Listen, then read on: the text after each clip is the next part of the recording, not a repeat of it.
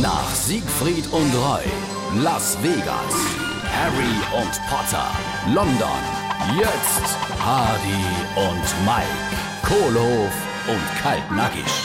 Oh, war das ein schöner Urlaub. Du, nur mir, ganz allein, keine Nachbarschaft, keine Schwiegermutter, wunderbar. Und du? Ei, mir haben die Schwiegermutter mitgehabt. Was? Und das hat geklappt? Ach, das war wunderbar. Was hat er dann gemacht? Ei, ihr Kreuzfahrt. Ullig. Und, und das war kein Problem. Nee, überhaupt nicht. Ach, das war so schön. Ja, aber da hat er doch bestimmt getrennte Kabine gehabt. Nee, getrennte Schiffe.